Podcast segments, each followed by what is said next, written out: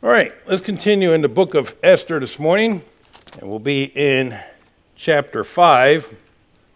Remember, Esther has found out about the plan to kill the Jews, and initially she was not willing to go to the king, but when she was challenged by Mordecai that she would be included in that slaughter, she changed her mind and said, Okay, I will go. And then she called for a three day fast and now the three days are expired, and she is going to go before the king. So we're going to look at the first eight verses of chapter 5 this morning. Esther chapter 5, and starting at verse 1, it says, And it came to pass on the third day that Esther put on her royal apparel, excuse me, and stood in the inner court of the king's house over against the king's, uh, over against the king's house. And the king sat upon his royal throne in the royal house over against the gate of the house. And it was so that when the king saw Esther the queen standing in the court, that she obtained favor in his sight, and the king held out to Esther the golden scepter that was in his hand. So Esther drew near and touched the top of the scepter. Then said the king unto her, What wilt thou, Queen Esther? And what is thy request? And I will, and it shall be given thee to half of the kingdom. And Esther answered, if it seem good to, unto the king, let the king and Haman come this day unto a banquet that I have prepared for him. Then the king said, Cause Haman to make haste, that he may do as Esther has said. So the king and Haman came to the banquet that Esther had prepared. And the king said to Esther at the banquet of wine, What is thy petition? And it shall be granted thee. And what is thy request? Even to half the kingdom it shall be performed. Then Esther then answered Esther and said, My petition and my request is, if I have found favor in the sight of the king, and if it please the king to grant my petition and to perform my request, let the king and Haman come to the banquet that I shall prepare for them, and I will do tomorrow as the king has said. So we have here Esther giving her request to the king. It says, all I want you to do is come to a banquet. He comes to the banquet and he goes, So what do you want? And he says, Well, I want you to come again tomorrow. So there's as she approaches the king, there's five things that I want us to see. First, I want to see Esther's bold approach in verse 1. Esther's bold approach. And then in verse 2, we'll notice Esther gains favor. Esther gains favor. Our third point in verses 3 and then repeated in verse 6 is Esther is granted grace. Esther's simple request is the fourth point found in verses 4 and 5.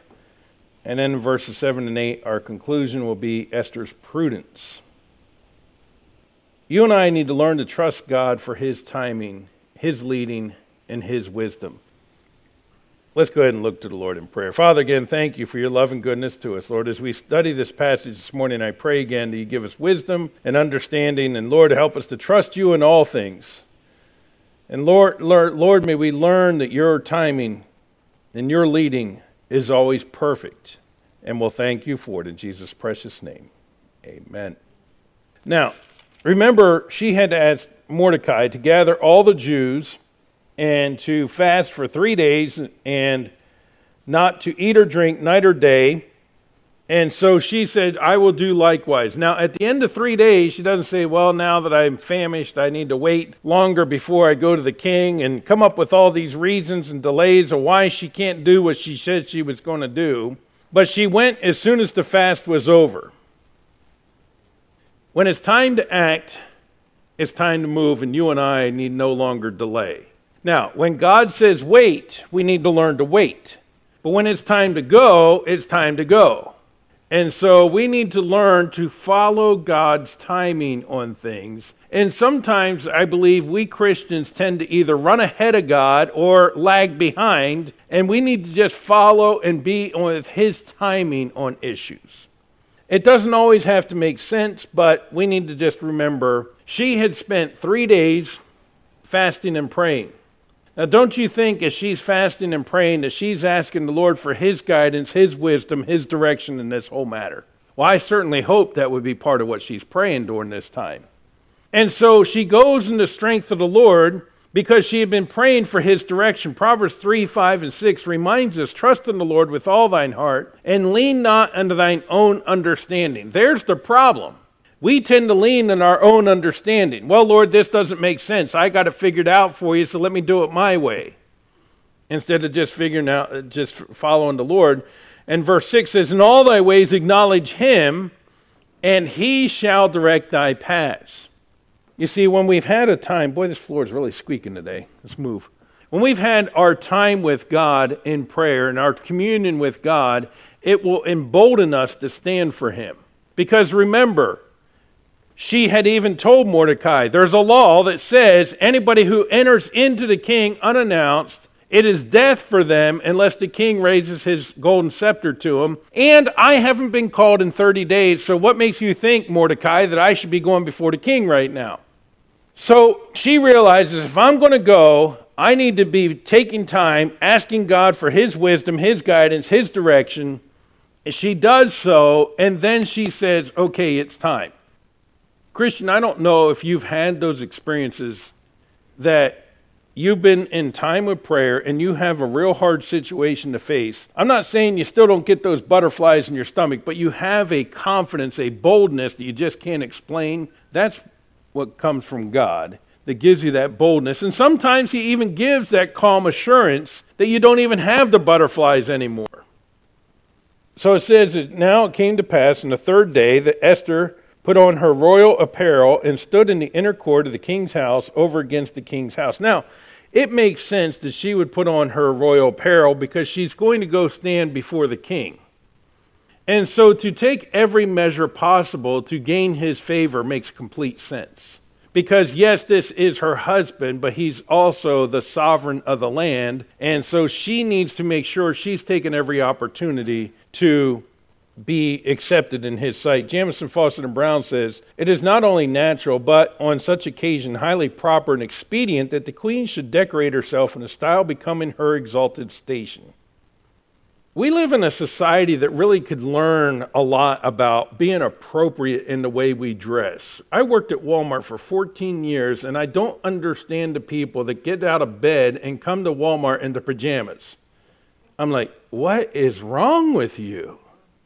Now, I have broken a habit that I had for years because my dad had instilled it in me that you don't go shopping in jeans. Actually, I've been wearing jeans more often. It doesn't make me more of a sinner, it just makes me, I guess, fitting in more with society. But there used to be a day where jeans were work clothes. Everybody remember that? You didn't go shopping in jeans? Now you got your nice jeans, and some people even wear them to church, but whatever. Uh, we, we become more casual in our society but the truth is, folks, is there are certain times and certain ways to dress appropriately. When I go to Raleigh with the preachers on, well, Tuesdays anyhow, whatever Tuesday, once a month we go up there. All of us wear coats and ties. You know why? Because we're going to meet our legislators. And guess what they wear all day? Coats and ties. So it's appropriate to dress, dress appropriately to go see them. I forget what team it was, several years ago and several presidents ago. They showed up to meet the president in flip flops and shorts. Remember that? Okay, if you're going to see the president in the United States, don't show up in flip flops and shorts. I'm going to pick on our mayor for a moment. I always pick on him because he shows up to city meetings in flip flops and shorts.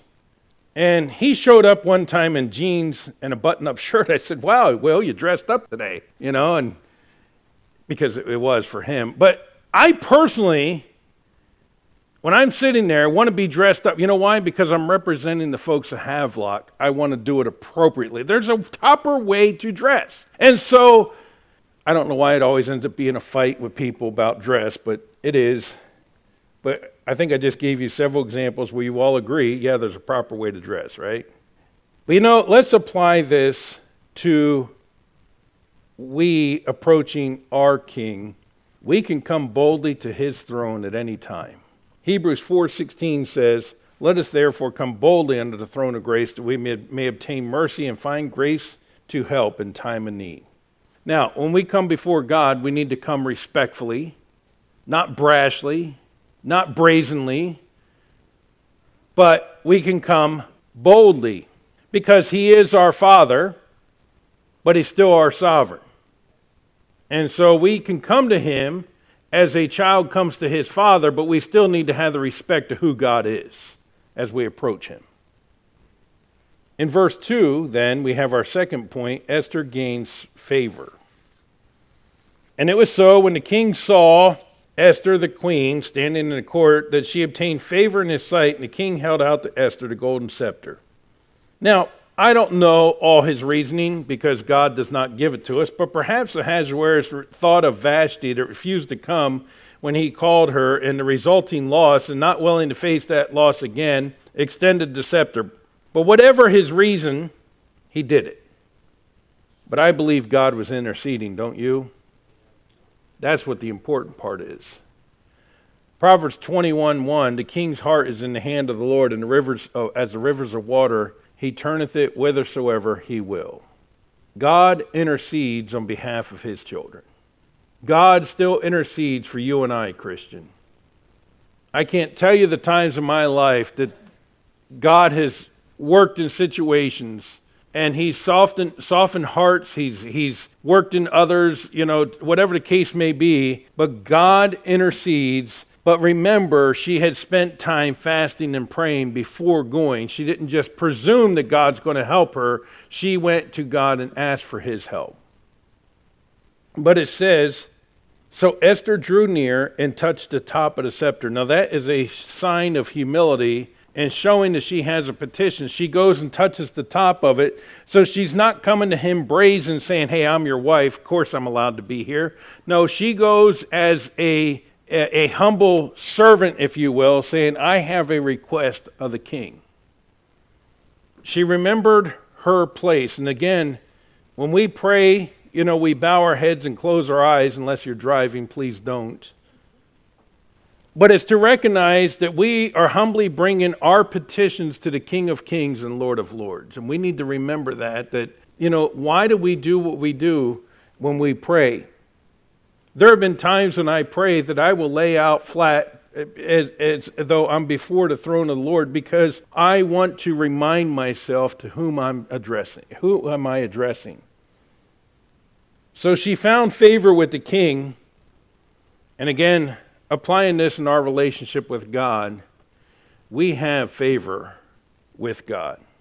For God so loved the world that he gave his only begotten Son to whosoever believeth in him should not perish but have everlasting life. You know, the wonderful thing is, I don't have to earn favor with God. He already loves me, and he's already demonstrated and proves his love toward me. And so many Christians trying to live their life as though, oh, I need to do this because if I don't, God's going to zap me. Listen, God's not a mean ogre in heaven waiting to zap you.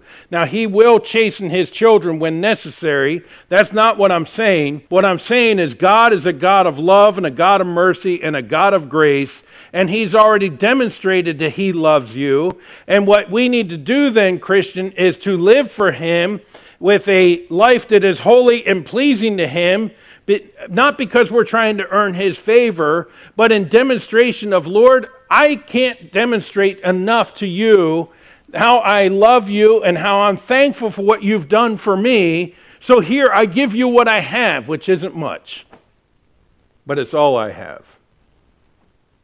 You know, some people, again, act like God just doesn't love certain people, but the Bible tells us that He is not willing that any should perish but that all should come to repentance.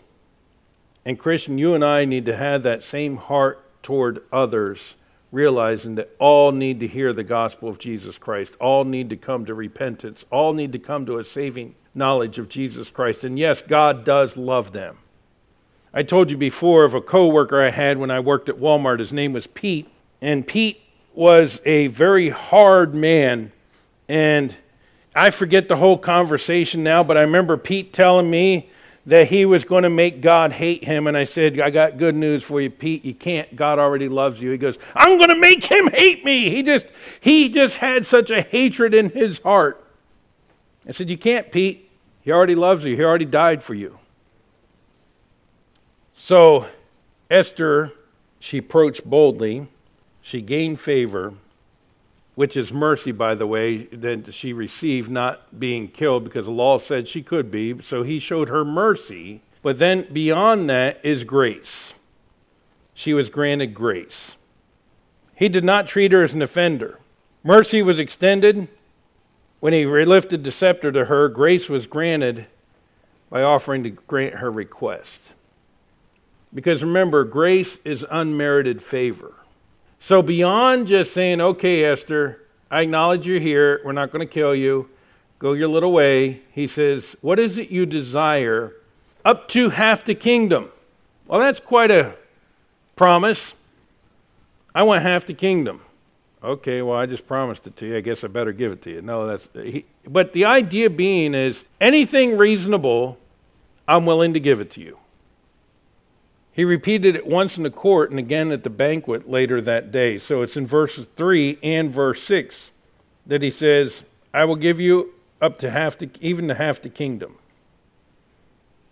Now I'm glad God hears and answers our prayer, but it's not always according to the way we ask it, but He always answers according to His perfect will. And you know, sometimes the best answer to our prayer is no. And sometimes the best answer to our prayer is not now. And Christian, you and I need to learn that God always has what's best in mind. So when God says no, He's not doing it because He wants to be mean to us. He's doing it because it's what's best for us. And so when He says no, I should be just as thankful as when He says yes. Right? But God is the God of grace. 1 Peter 5:10, but the God of all grace, who hath called us in his eternal glory by Christ Jesus, after that ye have suffered a while, make you perfect, establish, strengthen, settle you. Again, we come to the throne of grace. We saw this already in Hebrews 4:16. Let us therefore come boldly unto the throne of grace, that we may obtain mercy and find grace in the help in time of need. Matthew Henry puts it this way He says, Esther came to a proud, imperious man. We come to a God of love and grace. She was not called. We are. The Spirit says, Come, and the bride says, Come. She had a law against her. We have a promise. Many a promise in favor of us. Ask, and it shall be given you. She had no friend to introduce her, her or to intercede for her, while on the contrary, he that was the king's favorite was her enemy, but we have an advocate with the Father in whom he is well pleased. Boy, what a contrast between her entering into the king, Ahasuerus, and we coming before the king of kings and Lord of lords, the, coming before the very God of this universe. You ever think of that? Every time I come to God, Jesus Christ is my advocate. You know, there are times in prayer I don't know what to say, but the Bible says the Spirit will groan in utterings we can't we can't know that in other words, he takes what's in your heart and he interprets it and tells the Father, this is what he meant to say. What a great God we have. A God of grace, a God of mercy. And folks, we need to remember that. And we need to remember again, he's the God who's in control of all things. Look, I stopped watching the news. So I'll be honest with you, I'm not up to date on everything going on. I got tired of the news because it doesn't matter what news source you watch, they still want to give their spin to it. Nobody wants to just give you the facts anymore. Everybody wants to tell you what to think about it. And I will say this, and get mad at me if you have to, I don't care, but conservatives are just as bad about it as the liberals are. On the conservative news, half of them are telling you what to think about the news instead of just giving you the news. Whatever happened to good old Walter Cronkite just giving you the facts and then shutting his mouth? And if you don't know who Walter Cronkite is, well, then you're young. Do you know who that is? I'm looking at you, Ashley. No? Okay, I didn't think so. Go do a history lesson. Look up real journalist. but, folks, I will say this, and I do try to somewhat keep up with what's going on, but I really get tired of the negativity all the time because it's easy to get wrapped into it. And not that we shouldn't be aware of what's going on around us, but folks, I want to rely more on God and trust Him. He's still in control. And you know, it, it seems like even so many times Christians getting all, all bent out of shape. It's like, well, did it ever occur to you none of this has ever occurred to God? You know, He already knows, folks. We need to live our lives graciously. One thing I do notice happening in our country, and it's accelerating faster and faster and faster, and that is the fact that we are becoming a divided nation again. Now, I understand there are two different ideologies in our nation. And one is taking us down the wrong road, and one is a proper ideology. But you know what the problem is? Is both are so set in their ways that they're not looking at the fact that we are Americans and we better figure out who we are together, but we are becoming more and more polarized in every way. And then we see all these other ways in which the world is becoming more and more polarized again. I mean, we have, you know, Black Lives Matter, and then we have the, uh, you know, so we have black and white again, which I'll be honest with you, didn't we get over that at one point? Or at least we're really working on it. And now all of a sudden it's like it has to be all stirred up again. And then we have the anti religious crowd becoming more and more spoke, outspoken against those of us who believe in God. Matter of fact, I've never had so many people that, as I see nowadays, referring to it as mythology and fairy tales and a crutch and all this other stuff. It's becoming more and more polarized. Everything we do is becoming more and more polarized in our country. And so, Christian, if we go along with that and we stand there on our side and we become all polarized on it, are we really helping win people to Christ? You know, we need to show a life of that is gracious. Now, I'm not saying compromise. Okay? I am not a compromiser. And there are times when there's a hill to stand on, and I'm going to die on that hill. But even then, can't we do it graciously? Can't we do it and saying, you know, here's where I stand, and here's why I stand here? Not, you're all wrong, I'm right. Well, give them the reason why. Because, you know, thus saith the Lord is still an answer, even though they don't want to hear it, it's still an answer and it's still the right answer.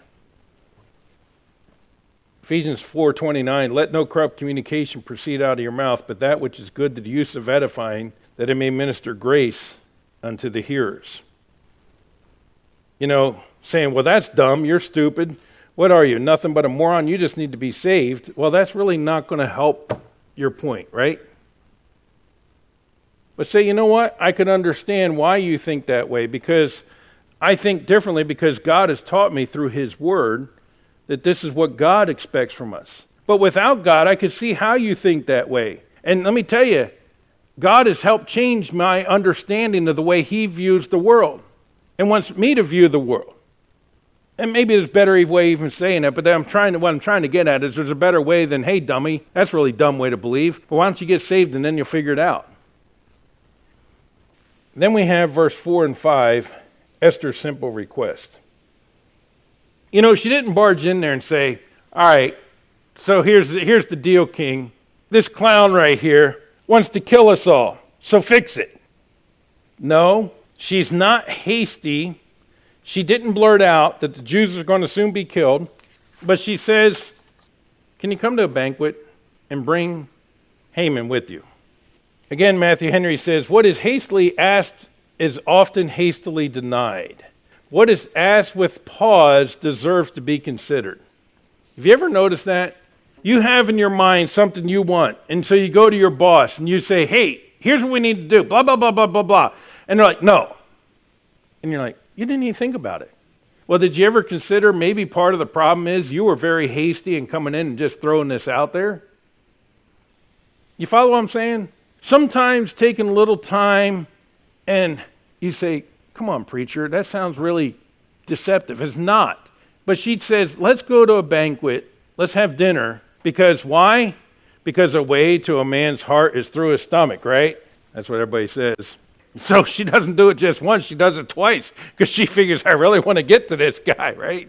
No, it, that's part of it, maybe, but truthfully, she's trying to show her humility and her approach to him and try to show how she respects him and his time and his position. And so she's trying to really soften him up, if you will, before she brings this request to him. Proverbs 29 20 says, Seest thou a man that is hasty in his word? There is more hope of a fool than of him. So she invites him to this meal. And then she invites Haman along. You say, well, why would she do that? Well, let me ask you a question. Who was the king's favorite? Haman. So, if you're really going to try to soften up the king, bring his favorite guy. Plus, who's the guy who wrote the decree to kill all the Jews? Haman. So, if you're going to make an accusation, why not bring in the ones you're going to accuse and say it to their face instead of behind their back? So, I think she had a twofold reason because, so, hey, king, bring your best buddy along. Oh, that's cool.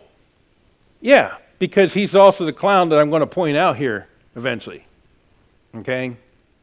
Because, folks, here's something that really irritates me. Oh, Pastor, you need to pray for so and so because they're doing blah, blah, blah, blah, blah. Well, have you gone and talked to them about this yet? No. I figured that's your job. Well, no.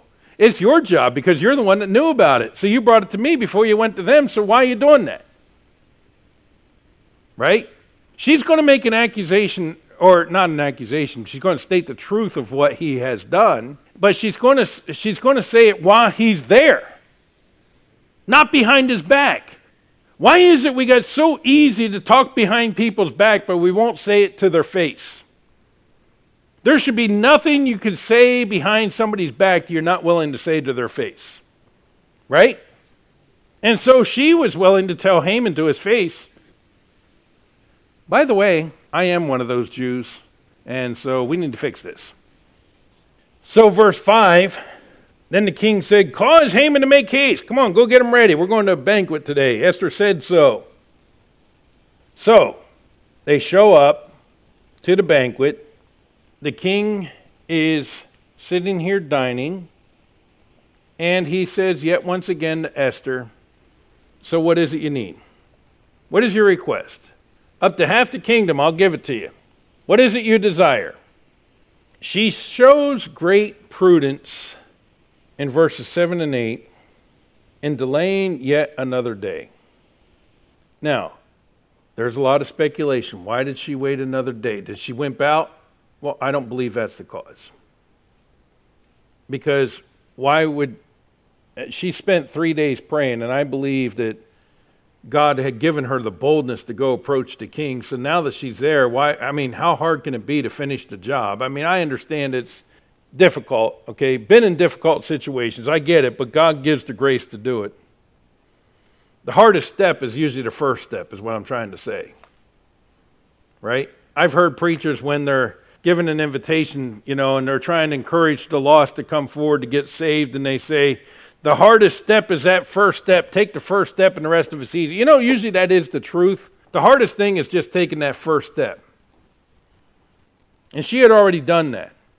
So perhaps she did not want to be pressing the king and wanted, him, um, wanted to show him great honor. In other words, she didn't want to just you know, okay, now you're here at the banquet, now I'm going to throw this on you. But she wants to continue to show how much she honors and respects him. So she says, Would you come again tomorrow to a banquet? Bring Haman along, and I will tell you tomorrow. Now, you can't keep this going on forever because that in, its, in of itself becomes annoying after a while. But the point being, and, and again, you can't think like a 21st century American. You kind of have to think of their setting. This is showing great honor to the king. And so she wants to show great honor to the king a second time before bringing this request to him. Because remember, this is the same day within hours of her approaching the king unannounced and so sometimes it's best to give a little bit of space. You know, sometimes people, when they sleep on things, are a little bit easier than they are when it just happened, you know, because remember, there could be some of his advisors whispering in his ear, she came in unannounced. You know, I can't believe you would raise the scepter to her. You, look at the precedents you're setting. And I can imagine some of the guys in the courtroom setting this up for him, you know. Hey, you know, this is just as bad as Vashti. She didn't come and you, you, you divorced her, and now this one walks in and you just raised the scepter to her. And, you know, everybody's just going to think that they can walk in here, king, and just get whatever they want, and blah, blah, blah, blah, blah, blah, blah, blah, blah. You know, all this going on in his ear all day long. And so sometimes it's just best to wait a little longer. Right? I don't know the reason. You know why? Because God didn't record it. But can I say there are times when we need to be aware of the situation and aware of what's going on in some in their lives and realize this may not be the best time to bring this up. Somehow I believe she was aware that this isn't the best time. Let's try this again tomorrow. Now, I'll tell you what I do know Somehow, some way, God put that in her heart because in the rest of chapter 5, we're given what happens that night when Haman goes home and he's like, oh, well, first of all, when he walks out of the palace, he got his chest puffed out bigger than it ever has been as he's walking home. And this is all something we're going to look at next week, okay? But then when he walks by Mordecai and Mordecai refuses to bow, he's like sitting there like a whipped dog and gets home and his wife gives him some terrible advice. But all that plays into what's going to happen on tomorrow. You see, we need to be able to follow the Holy Spirit's leading. I don't know what prompted Esther to say, let's wait till tomorrow, other than I do know somehow, some way, the Holy Spirit of God impressed on her heart, wait till tomorrow because tomorrow is going to be a better day to handle this than today will be. And we need to be able to say no. The problem is, is we live in a society that pushes everything needs to be done now. Do it now. Do it now. You know, you go buy a car. Well, you know, if you come back tomorrow, this car may not be here. Well, then it wasn't the one I was supposed to buy. You know, well, if you wait, this house may not be here. Well, actually, truthfully, right now, that actually is the case. Okay, houses are going on the market in the morning and sold in the afternoon. It is incredible. But you know what? If it's your house God wants you to have, it'll still be there tomorrow if God wants you to wait till tomorrow to buy it. Do you believe that? Is he in control or is he not in control? So here, Esther shows great wisdom, great prudence in saying, okay, we're going to wait till tomorrow. Because that night is the same night that Haman had the gallows constructed, the ones that he's going to swing on tomorrow. God used this whole thing to set the stage for the next day. So you and I need to learn to follow the Holy Spirit's leading. And this is where sometimes we go wrong is we're like, no, this needs to be dealt with. It needs to be dealt with today. And we run ahead of God. Psalm 37, 23, the steps of a good man are ordered by the Lord, and he delighteth in his way. So we need to be willing to follow God. He will answer prayer according to his will. Trust him. He already knows the outcome. He already knew that this night would be the night that Haman's wife gives him the advice, have the gallows built, and, and, and uh, Haman makes the order right away, has, has the thing constructed so that it's ready by the next day, hoping to put Mordecai on it, but it ends up being his own gallows. That's pretty. Who says God doesn't have a sense of humor? Psalm 37, verses 4 through 5 Delight thyself also in the Lord, and he shall give thee the desires of thine heart. Commit thy way unto the Lord, trust also in him, and he shall bring it to pass. Now, Esther may have gone to bed that night saying, I don't understand. I really wanted to get that message to the king today. I don't understand why I had to wait. I don't know if she did or not. I don't know. But I do know this Somehow, some way, God impressed it on her heart, and she followed and obeyed God and said, We're going to wait till tomorrow.